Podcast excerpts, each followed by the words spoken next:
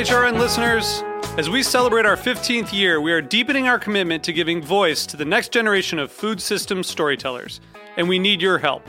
Our internship and fellowship programs help activate new possibilities for underrepresented and underestimated young people through experiential journalism, audio engineering, and production training. Through these unique programs, HRN helps food equity stewards build essential workforce readiness skills that expand their potential and foster economic mobility. Please consider supporting these critical programs. And with a minimum donation, you can be entered to win a dinner for two at an amazing restaurant in one of eight cities and tickets to a concert at a great venue in one of those cities. We have incredible partners across the country who have donated, as they also share our passion for helping to educate the next generation of food systems storytellers. Check out heritageradionetwork.org slash 15 to donate and enter to win today. That's heritageradionetwork.org slash 15 to donate and enter to win today. And make sure you donate before March 31st. Thank you. Today's program is brought to you by the Dairy Farm Families of Wisconsin, the Wisconsin Milk Marketing Board. Did you know that today Wisconsin produces more than 600 varieties, types, and styles of American, international style, and original cheese that win more awards than any other state or country? To learn more, visit eatwisconsincheese.com.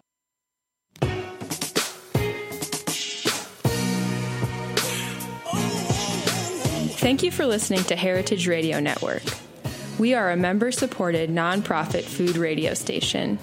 That means that every single thing we do, from broadcasting 35 weekly shows for free to bringing you exclusive content from sold out food events across the country, to offering scholarships to high school students, is only possible thanks to the support of our loyal members.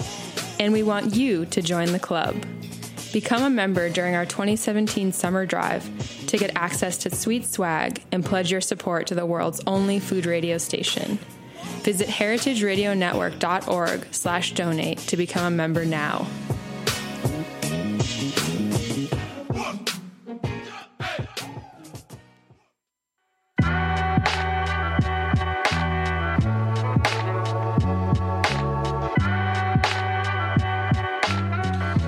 Hello and welcome to Cutting the Curd, broadcasting on the Heritage Radio Network. This is Greg Blais, and I'm here with co-host for the day, Patrycja Kotowska, who's a hi there, Patricia, who's a cheese and salumi buyer at Eataly. I'm here. I'm super glad you're here with us today at Roberta's and out of the office. I'm so glad to be here. We're joined today by Alex Brown, general manager and cheesemonger for Gourmet Imports in Los Angeles, who's in town for the Fancy Food Show. Thanks for making the trek out to Bushwick with us. Oh, I'm very excited to be here. It's awesome. How you enjoying your time in uh, New York so far? It is, in a word, very moist. Moist, Yeah, nice, here. kind of damp, Absolutely and sticky. Yeah, we have a we have a dry heat where I come from. Yeah, where you from? Uh, well, I live in Los Angeles, but I grew up in Albuquerque, New Mexico. Oh, so sure. Very, very much a desert boy. Nice, nice. I was just rewatching uh, Breaking Bad. You know, good stuff. A lot of whenever I want to feel good about myself, you know, I, I watch uh, some Breaking Bad, and it you know makes me feel like at least I'm not a meth dealer. You know what I mean? They get a lot right in that show. Yeah, they do. so I wanted to ask you um, about uh, cheesemongering and cheese culture in general. Uh, what have you seen as the main difference between the East and West Coast in terms of the culture, the counterculture, and just the cheese in general? Good question. Um, I mean, I think all of it could be summed up by just looking at it from the perspective of time. Um, obviously, like cities like New York, um, you have mm, a much higher concentration of independent cheese counters, uh, cheese importers, cheese producers in the state. Um, and in a lot of ways, uh, Los Angeles has been growing up for much longer. Um, so, like, when I started working in cheese about 13 years ago, I mean, there were maybe like four cheese Yeah. counters in uh, in Los Angeles, and now it's closer to like 12, and it's it continues to grow. Same thing in San Francisco, although I feel like San Francisco follows. They were a little different. more. Yeah, when I, I was out there for a little bit of time, uh, no seven and 08, in LA, there was there was Beverly Hills Cheese Shop and Andrews Cheese Shop, and I think DTLA had just started up around that time, and that was about it. Yeah. For, for in terms of who I sold to down there, but in San Fran they had a healthier or a different a different kind of uh, of cheese culture. Yeah, just much more established, and I think that I mean because of that, you know the the culture between the mongers and between businesses is much stronger, and I think that we're all enjoying a much more collaborative kind of air, you know, and that's really really positive and special. Um, and with production, I mean, same sort of thing. Like I think that there's there have been cheesemakers in California for a long time, Yeah. but um, the variety and uh, and the quality uh, of what they're putting out is changing very quickly. I also found the distribution to be.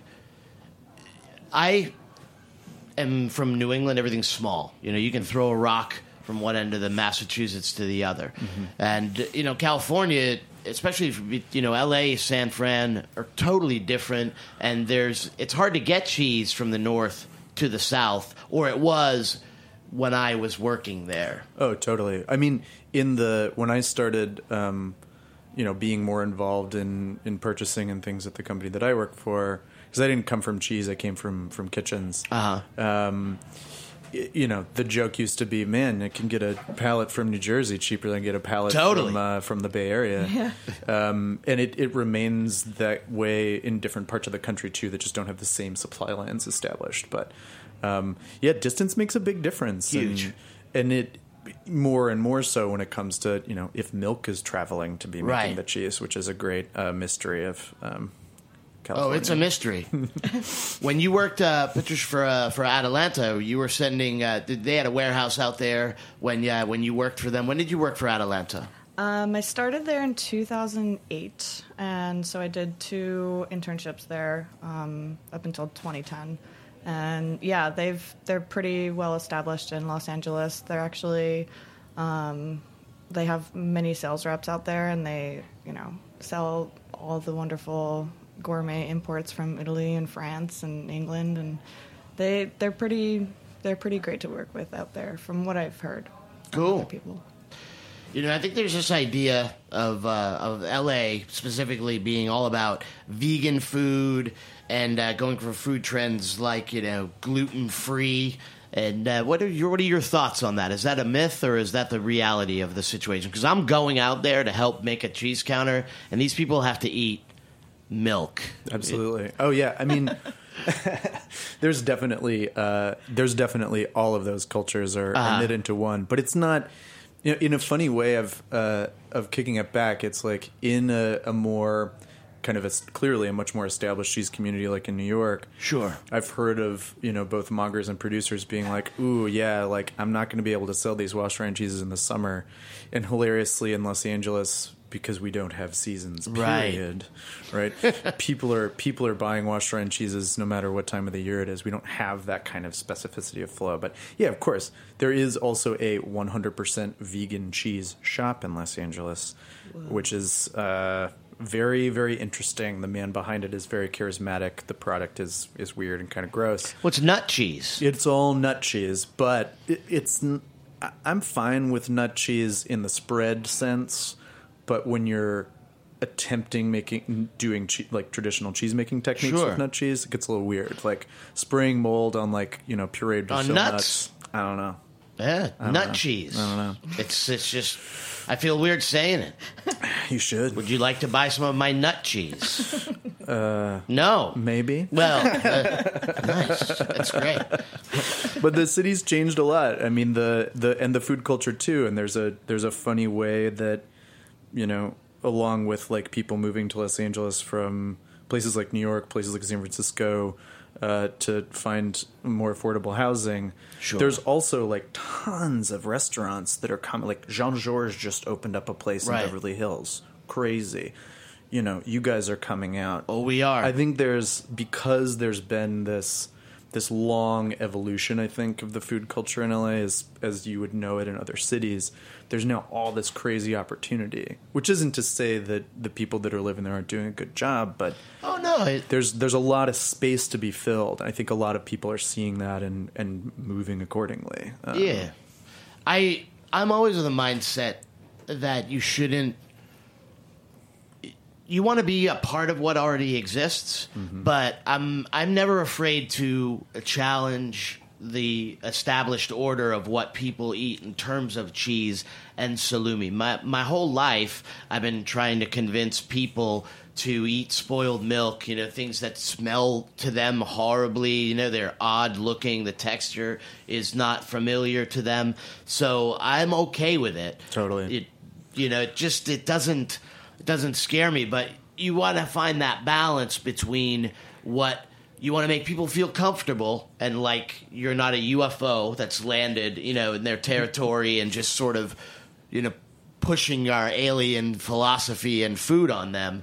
But by the same token, I'd like I'd like to be able to change people's minds about things like that. Totally. Well, I think now, you know, 2017 and beyond is a is a great time to to come to the city and people are really voracious now for not only like new things but also all the information. Like I really feel that people are hungry to know not just like what it is, but like where it comes from and how it's made. Um, and an adage that like I've always had with I mean most of my customers are, are chefs, right? Sure. Um, but you have to think about your customers like goldfish. You keep a goldfish in a small bowl, it stays small. You put them in a bigger tank, it gets bigger. Right. So we have to always be pushing our boundaries. I we agree. have to always be teaching people about. Well, maybe that cheese might scare the hell out of you, but just put it in your mouth and it'll be fine. Do you think that the reasons why people are more interested in that is simply because the information is more available to them? Is it a fear based thing or is it a healthy sort of curiosity about where their food comes from? I mean, I think all of the above. I think there's there's definitely much more um, education happening in uh, in both mass and I guess slightly less mass media, whatever we call that. Um, you know, Michael Pollan, people that are like you know writing about food and Sure. writing about how you know things like cheese like are actually it's more like medicine than something that's going to put you in the grave. Totally. Um, but then there's also the the thing that I mean I personally love to to uh, talk shit about. Oh, sorry, For what? you bleep. Is that no. okay? Okay. Say whatever the hell you want. Oh, perfect. I love to talk shit about food television, but at the same time, food television has totally captivated Americans and made everybody care so much more. I think about. I food. agree. So in the beginning, it was easy to snark out and be like, wow, wow, wow, this isn't real. But now, I think it's really contributed to everybody supporting what we do and what we need to do for our producers. So, Agreed. and if LA is like a big like media city as it is, Right. you know, um, then all the more reason why now it's becoming much more of a food city. Food TV is an interesting. Uh, it's an interesting thing. Back when I was a, a kid, I used to watch Julia Child. Me too. and uh, and that inspired me quite a bit. Uh, I used to watch uh, Wok with Yan and uh, um, the the two large. They were I think it was called like the two fat ladies or two fat. They were these. There was some crazy PBS food Frugal gourmet. Yes, absolutely. and and that was really helpful. And then I we went through this uh, Food Network uh, used used to be uh, Good Eats and Molto Mario, these kind of things, and then we were obsessed with, and we still are with reality. So I think for the you know food TV became about watching people Competition. Yeah. Yeah. Which wasn't so much wasn't as interesting to me. No. But now I, I think we're swinging back the other way. I've often been approached, or people have, have talked about why don't why isn't there a, a, a cheese based food program on television? But I also I often found like it doesn't. Cheese is so sensory, Yeah. and so it would be hard to translate. It would be the travel aspect would be great because that's what everybody wants. They want to know where do we get the good stuff. Mm-hmm. You know? So that would work well, but Yeah. you can't scratch and sniff your TV yet. And also, it would be weird watching a show, watching people basically do dishes all day. Yeah. Sure. Oh, which is yeah. what cheese making really is. Totally. It's 90% Yeah. doing dishes. Yeah, a lot of cleaning, a lot of paperwork. But I mean, and that's I think it's also a, a precious part of what we do. Still, that what we do is secret in this way, right? I think that there's Absolutely. and I and I know that you guys feel the same way, and this happens. But like whenever you tell somebody that you work in cheese, like there's always this kind of like, really, What's that all about, man? what do you even do? You know, there's great mystery and dream interest to it. Yeah, it's like, well, I, I manage humans and try not to lose money. Absolutely. sure.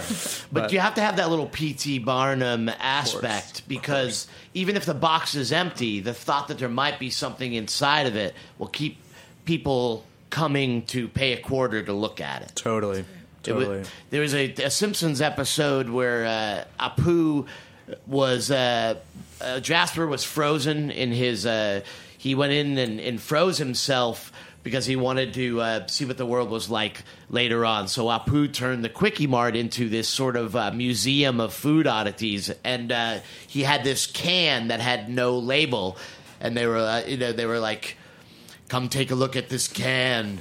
What's inside? The great mystery of this canned food because the label is gone. Yep. Could it be olives? Maybe it's hearts of palm.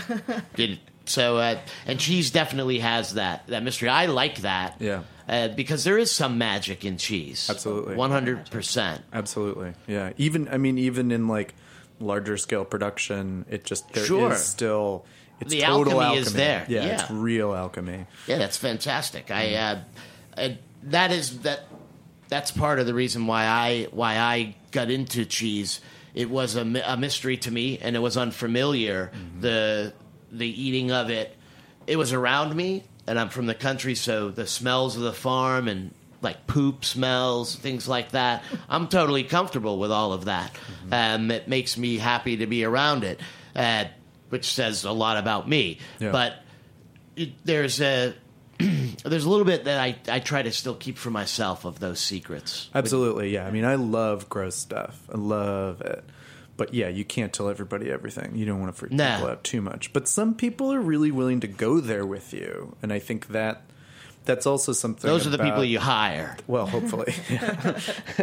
but that's also, I think, that that kind of tactile connection that wouldn't translate to the television. You know, that's what's great about interactions at the counter or like when you're working with the producer, or even just with other cheese people. Like, there's kind of this visceral, uh, experiential element. Uh, before we go to break, that's uh, I wanted to ask you that as a as a distributor, uh, Patricia, you had uh, ex- have experience as, as with distribution as well. Do you find that you you work for a company that I mean, obviously you get to interface with the product, but when I worked in distribution, I felt I lost a little bit of that, which I loved, which was just to be able to put my hands on the stuff and play with it. Would you agree? For me, it was a little different um, because I was on the sales and marketing part of it, so I was touching product on a daily basis and sharing it with people. Um, but no, I, I definitely have seen it uh, just from other people that I've worked with who just don't get to touch the product as often anymore, and they're like, "I'm just looking at Excel spreadsheets all day." Right. And you know, Some people love that. some people are magicians at it. Um, but you know, at the end of the day, you still want to take home some cheese and, and have your bag smell like mine does. Right now. Yeah. And your entire body and all of your clothes. yeah. exactly. Yeah, that smell uh, is very special. I mean, we we have to be pretty hands on again because of well, because we we want and need to be. So I don't feel I don't feel that I have any any loss of like literal connection with the cheese. Um, and in a in a way that I that I don't know is very common. I mean, I never worked in cheese retail officially. So when I started working for Gourmet Imports, I mean, I applied to be the secretary because Nice. I only had worked in kitchens since I was 14. I have a degree in philosophy, so I have no skills Great. other than flipping burgers. And I really That's wanted to skill. learn how to use like a fax machine and like be able to be helpful in an office environment. So once, but our shop was our distribution was initially in the back of a shop, and so once I kind of got into it and got the bug.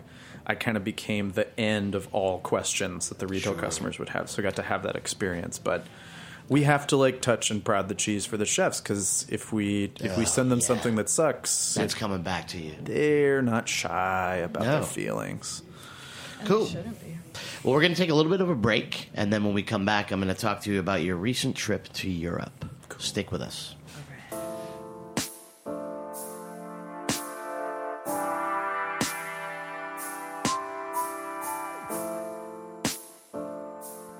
Today's program is brought to you by the Wisconsin Milk Marketing Board. Wisconsin produces the world's best cheese, period. Why? Lush grasslands, glacial water supply, fourth generation cheesemakers, combining old world tradition with the new ideas and highest standards. The very best milk. What do you think of when you think of Wisconsin cheese?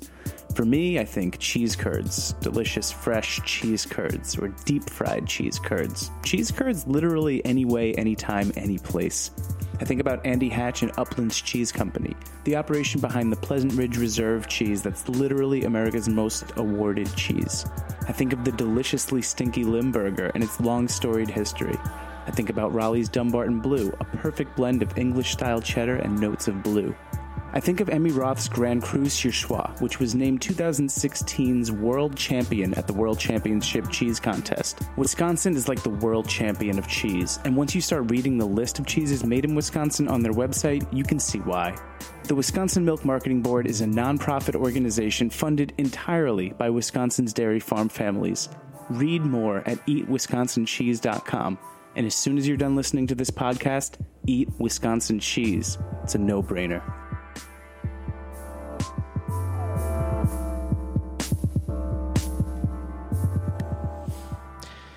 Welcome back to Cutting the Curd. I'm here with my co host Patricia and our guest Alex Brown of Gourmet Imports in LA.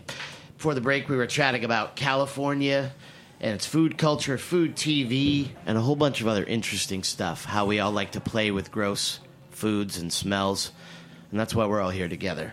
And um, in this part of the episode, I'd like to talk about your recent trip to Europe. You were there right before you came to New York City, correct? Yeah, um, I was there with uh, with the owner of my company, my boss, and uh, one of my other colleagues for a couple weeks in France, and then Great. like a little a little jaunt into Switzerland. Fantastic. What was the highlight of your trip? Oh, so many. Uh, I got inducted into the Guild of Fromagier. Oh, congratulations. which was very exciting. Um, all three of us did all at once, and uh, uh, Rodolphe uh, Le Meunier was our sponsor. Uh, it happened at his um, his international cheese competition, the Mondial du Fromage and Tour. Impressive. And uh, in a, in his little uh, introduction of us, he referred to us as the Three Musketeers of Cheese, Fantastic. which stuck so intensely the rest of the time we were there. Everywhere we were, they're like, "Oh, look, it's this Three Musketeer." uh, I don't know if I'm D'Artagnan or someone else, but it was pretty fun. I've been referred to as the American. Uh, the nicest thing I think I was ever referred to that I was traveling in the in the Jura Mountains for a for a different trip.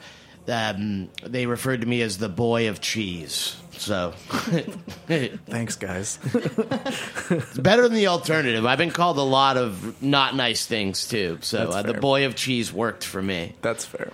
Um, you visited. Uh, you, you were in uh, probably in Jacquin, right? We- yeah, yeah. Went to Uh, see. Fromage Tremblay. Yep. Yeah. Very, very, very incredible. And I, I have to say, like, I mean, I've worked with Jacquin's cheese for for 13 years, and Mm-hmm. I really assumed that when we walked into the plant that we were going to see all these machines. Right. no machines. No. Everything's very, very low tech. And something that we got really lucky and fortunate. Um, Pascal Jacquin, the owner of the company, um, I he, he gave he gave us the tour, and he spent like two hours with us. He went really deep, Passionate. and apparently, uh, you know, at many times during their evolution and growth of the company, they've had the options to automate certain things, curd tumblers, things to flip the, you know, to flip the vats, all this Their stuff packaging. everything yeah Yeah. and at every juncture they've put it to the workers and say like do you want these improvements because ultimately they're for you and the workers keep saying no we want to maintain these you know these traditional gestures i think they also probably don't want to get laid off by robots Yeah, but, hell no. uh, no one does. but it was pretty amazing to watch to watch that production how like efficient and magical it was They've gone through a lot of uh, a lot of iterations of their product, and uh, they've they've had a lot of uh, of, of sort of touch and go situations. Their product used to all be raw, Yep. and it would all come in the AOC labels on it. That's great stuff. That was a, in the '90s. That was what was available for French goat cheese and mm-hmm. Sevre Belle from the from the Loire River Valley. If you were talking things that were you know legal and supposed to, it's supposed to be here. And um, and it was great. It came in and then then I lost that cheese for a while. It just just wasn't there. And then it came back and instead of uh, crottin de Chavignol they crawl they called it some odd name that I don't remember. And and the cheese didn't sell You- Yep. which I I really found in, interesting. It was one of my first uh, realizations of the power of uh, of naming and uh, and the AOC why it exists and the trust that people place in the names of those cheeses. weirdly enough uh you know my so my boss his mom uh, who started the company she went to high school with with pascal so she's Oh, she's cool. from very very close to where the cheese is from and uh, we were hanging out with um with his cousins and you know they they got some cheese from the grocery store to like have as like an aperitif and I mean, the cheese was amazing, and it was raw milk. But interestingly enough, the Seltzer wasn't AOP Seltzer from Jacquin. Right. So even in France, you've Where was got- it from? It was from Jacquin, but it was it I had it had one of those like different names, like Yep. like Roland de Cher or something like that. right, right. Which really threw me for a loop. I was like, wait a minute, did they like put the American stuff in the case by mistake? But it was still Le Cru. Very weird. Very weird. But um, I love all of the little. I think it's harder to. I'm, I could be wrong. The only all of the Loire stuff that I've seen has always been uh, hands on. You know, there's little molds. You know, it's little little little molds for crottin. So um, I think it may be, and again, I could I could be totally uh, off base here, but I think. The, the, you know the best stuff is always going to have that hand ladled quality. Oh my god, yeah. And we we had this uh you know, we saw we went to um to Jacquin, we also went to um Cloche d'Or. Sure. Who is a that's a company that's, you know, been around for a long time Yeah. making goats cheeses in the Loire Valley. And interestingly enough, you know, that's kind of like there's a deep familial connection between Cloche d'Or and Rodolphe Meunier. Uh-huh. Um, but we also kind of like happened upon this uh, this uh, farmstead Crottin producer. We like went to Sancerre just to like do the tourist thing for a minute, and at one of the wine caves, they're like, "Oh, you should go visit this farm." Sure. And uh, these people, all they make is Crottin. All they make is raw milk, AOP, Crottin de Chavignol. Those are so tasty. They sell it at four ages. The shop that they sell out of is, you know, Jason the Farm's teeny tiny. And we went there totally unannounced, which generally makes me very nervous. But they were super welcoming, super sweet, and they basically talked to us for like three hours about their process, about the feed. Oh my god, the cheese was so good. So did you good. bring some back? Is the question. I didn't. I didn't. You I ate it all. I ate it all. We gave some to Rodolphe, and I've already uh, I've already paid uh, overweight uh, payments on two flights for packing my suitcase full of booze. Been there. I, I love that. Cheesemakers are amazing people. They, some of them aren't. Some of them do, just don't want you around, and I totally respect that. Yeah. But some really do. They really take a lot of pride in Yeah. their in their work, and it it's inspiring. Whenever you can. Everybody always wants to get out of the house. They all want to travel. They want the tourism, you know. Which I, which I understand a certain level, but there's work to be done. As uh, Emily and I, uh, we we always um, we did a, a show with uh, with our our friend Jason Hinds a little while ago, and it's still we've been building off of this show. Uh, the it, it sort of spawned a seminar that we helped to teach uh, for Lassa Skinner and the counterculture thing that she's doing. Cool. Uh, tasks versus uh, versus work. You know, tasks are all the shit you got to get done before you can start doing your work, which is to sell cheese. And um, and everybody wants to travel and meet these people, which is ultimately it's it's very inspiring. But I feel like you know they they skip steps sometimes to try to get there. It took me a long time before anybody let me out of the house. Agreed. Agreed. And it's a it's a really rare it is a rare thing. I mean, I don't I don't travel all the time. And and doing it is is wonderful, but it's also taxing. It is. It's a, that's work. Yeah. That people ask ask me that when I am around people that aren't which is rare when I'm around people who aren't involved in, in cheese or involved in food. They they always assume that they're like, "Oh, you have the greatest job. You must just travel all the time." I'm like, "Oh yeah, every day. I'm out there. You know, I frequent flyer. I'm in it, which isn't true." You know, like when when I say I visited these farms, I visited these six farms.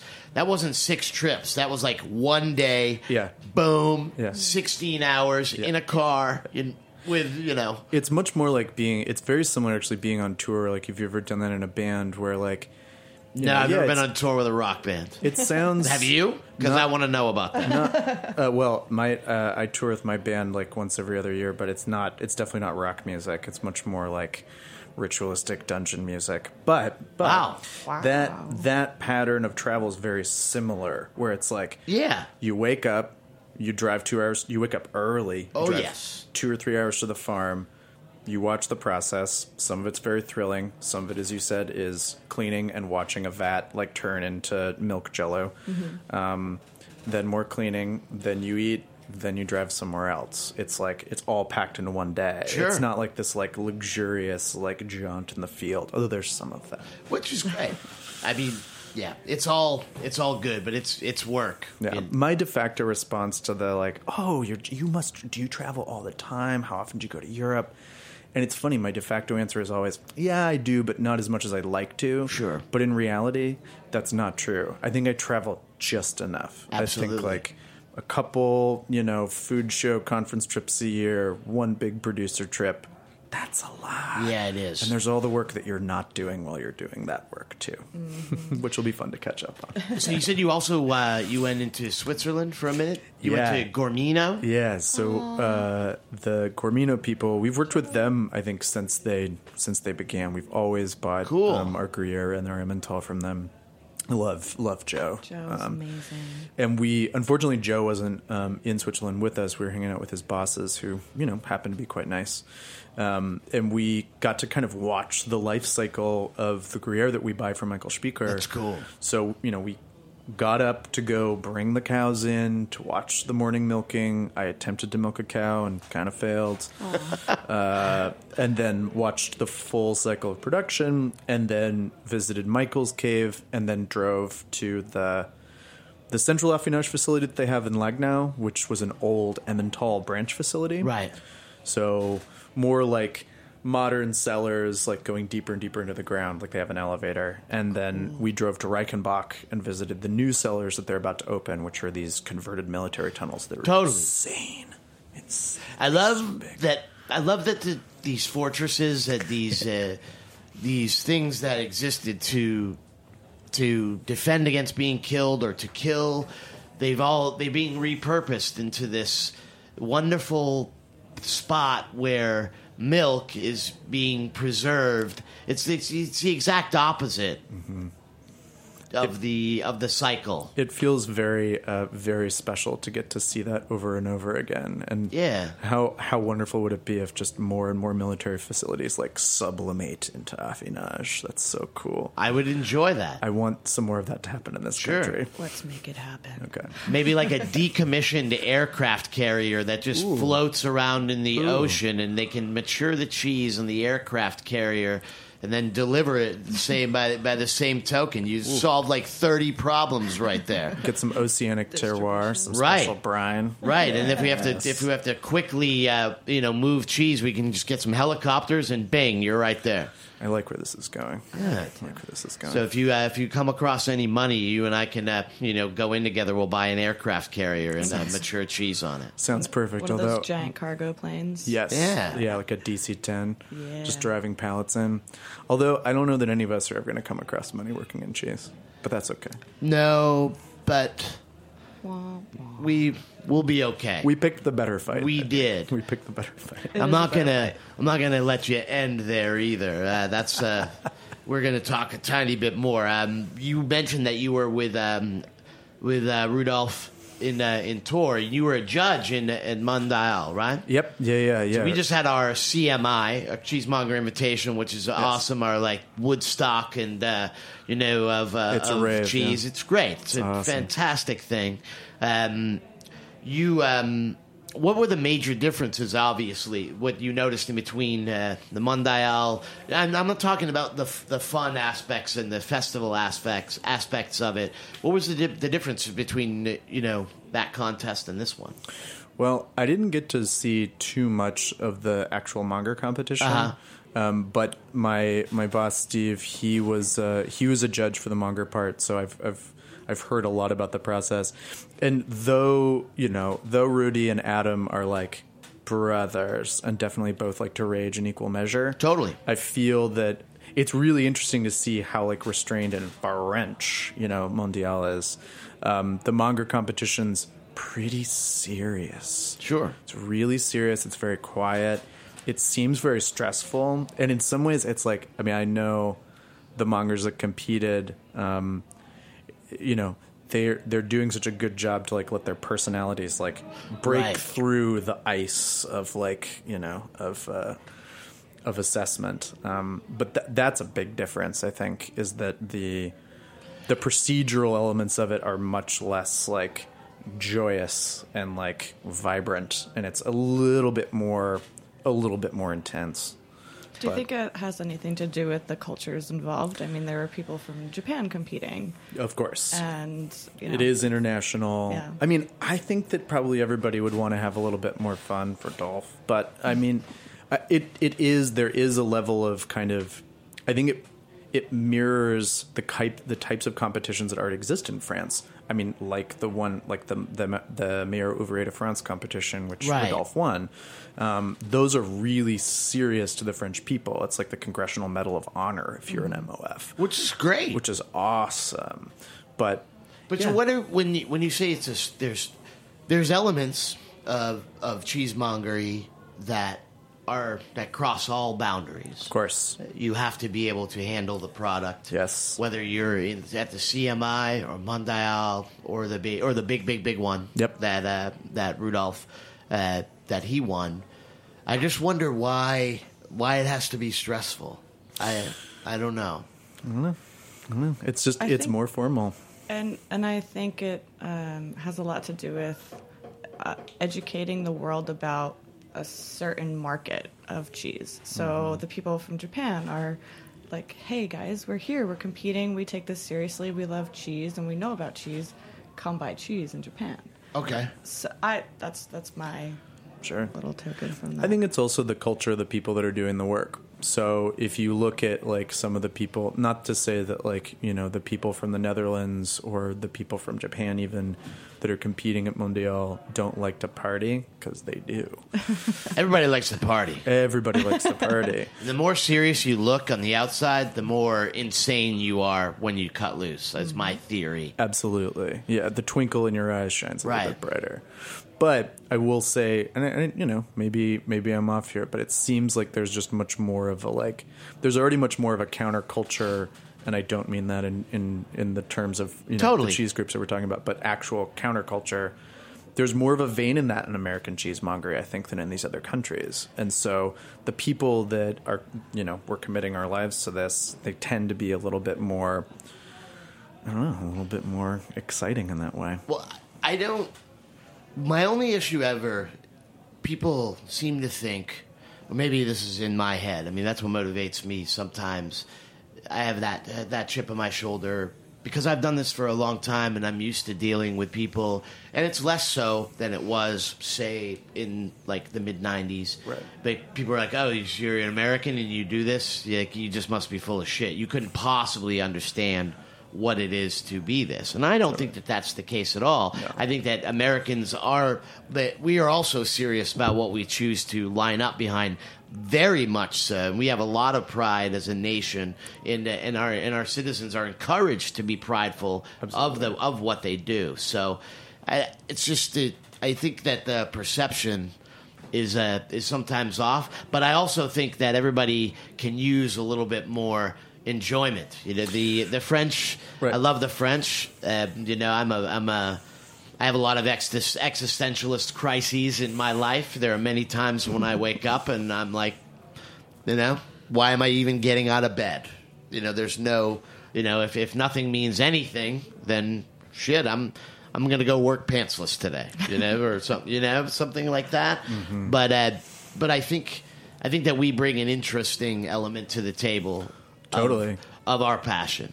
Well, and I think there there is like I mean you know not to make it about about time or age or anything, but there is like for lack of a better term a youthfulness that I think Yes. the American scene brings to Yeah. the cheese community, both in terms of production and in terms of in terms of mongering these competitions. And I think Right. in this in this way, it's like maybe maybe it's important, maybe it really is essential, frankly, that like you know Rodolphe's event, which is truly amazing, um, and it, it's coordinating basically a cheese only food show um, focused on independent producers as much as possible. I think the entries have grown from like 100 to 600 or 100 to 300. Amazing.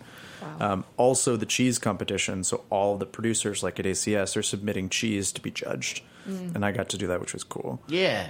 and this monger competition. So it's this crazy hat trick of work. And maybe it's essential that it has a little bit more of this, like, it's a little bit more highfalutin and intense. The stakes might be a little bit higher. But CMI stakes are high as shit too. And it's, Yes, it's are. also essential that it be this, like, joyous, raucous, like, thing because, well, I mean, I think that that also speaks to to who Adam is and what he wants to sort of imbue everybody's eyes with cheese. You know, not Yeah. only the people that are in the community, the people that aren't in the community, so that Yeah. they're excited about it. But I mean, both both events are are magical, and if you ever have a chance to get to Tours, highly recommend it. Definitely. I'll put it on my list. Well, I want to thank you so much for your time today.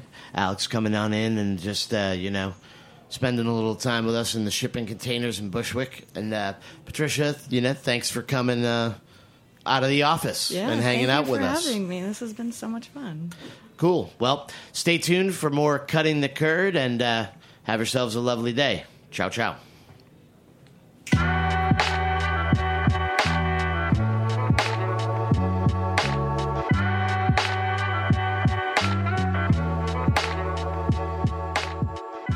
Thanks for listening to Heritage Radio Network, food radio supported by you.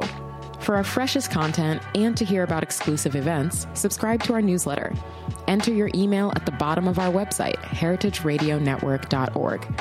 Connect with us on Facebook, Instagram, and Twitter at heritage underscore radio.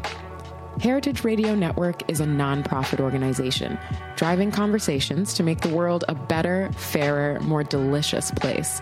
And we couldn't do it without support from listeners like you. Want to be a part of the food world's most innovative community? Rate the shows you like, tell your friends, and please join our community by becoming a member. Just click on the beating heart at the top right of our homepage. Thanks for listening.